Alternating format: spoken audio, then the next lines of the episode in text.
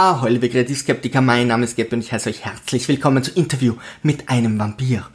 In blinder Nostalgie schaltete ich meinen Fernseher ein und frönte zwei Stunden lang Interview mit einem Vampir. Was mir als stimmungsvolle Erzählung über die Jahrhunderte in Erinnerung geblieben war, entpuppte sich als langatmiges Gejammer von Louis, der alles und jeden bemitleidet, an erster Stelle sich selbst.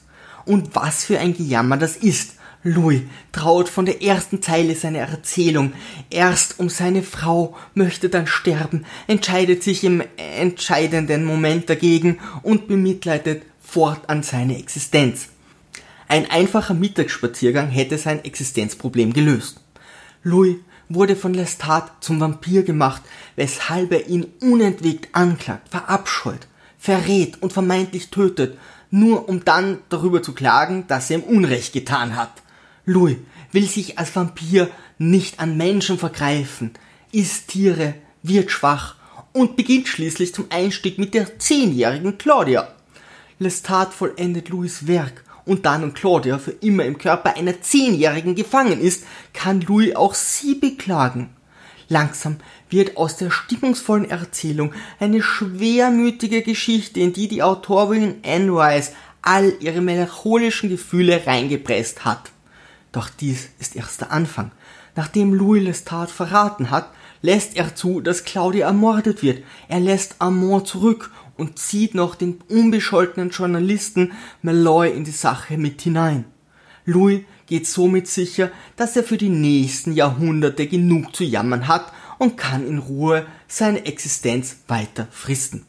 Dafür punktet die Erzählung mit ihrer unbestechlichen Logik. Louis zeigt in keiner einzigen Szene, dass er stark, eloquent oder ein guter Gefährte wäre.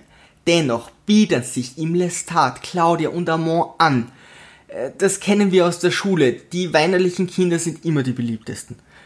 Kreuze und Knoblaucher sind Humbug, aber ohne Sarg kann kein Vampir schlafen, da bleiben keine Fragen mehr offen. Und schließlich urteilen noch Pariser Vampire über Louis, der ihre Regeln nicht kannte, nehmen ihn gefangen und lassen ihn Momente später einfach wieder gehen? nur weil sie jetzt Claudia, seine jahrhundertelange Gefährtin, getötet und ihn kopfüber eingemauert haben, konnten sie schließlich nicht ahnen, dass er sauer ist und sich an ihnen rächen möchte. Und nach dem ganzen Leid und Gejammer möchte der Journalist Malloy tatsächlich auch selbst ein Vampir werden. Wie sehr hätte Louis noch jammern sollen? Selbst der wiedererwachte Lestat sagt am Ende Still whining, Louis. Have you heard enough? I've had to listen to that for centuries. Vampire sollen durch ihre Gier leiden und zu Melancholie tendieren, doch nach außen sind sie edle Geschöpfe der Nacht und keine weinerlichen, unentwegt jammernden Weicheier. Zumindest die Hintergrundgeschichte reißt den Film wieder raus. Louis folgt unentwegt den Red Herren Fragen, woher kommen die Vampire und wie sie ihre Fähigkeit entwickeln. Und als er endlich auf Amon trifft, der ihm zumindest einige Antworten geben könnte, hat er keine Lust mehr und reist ab.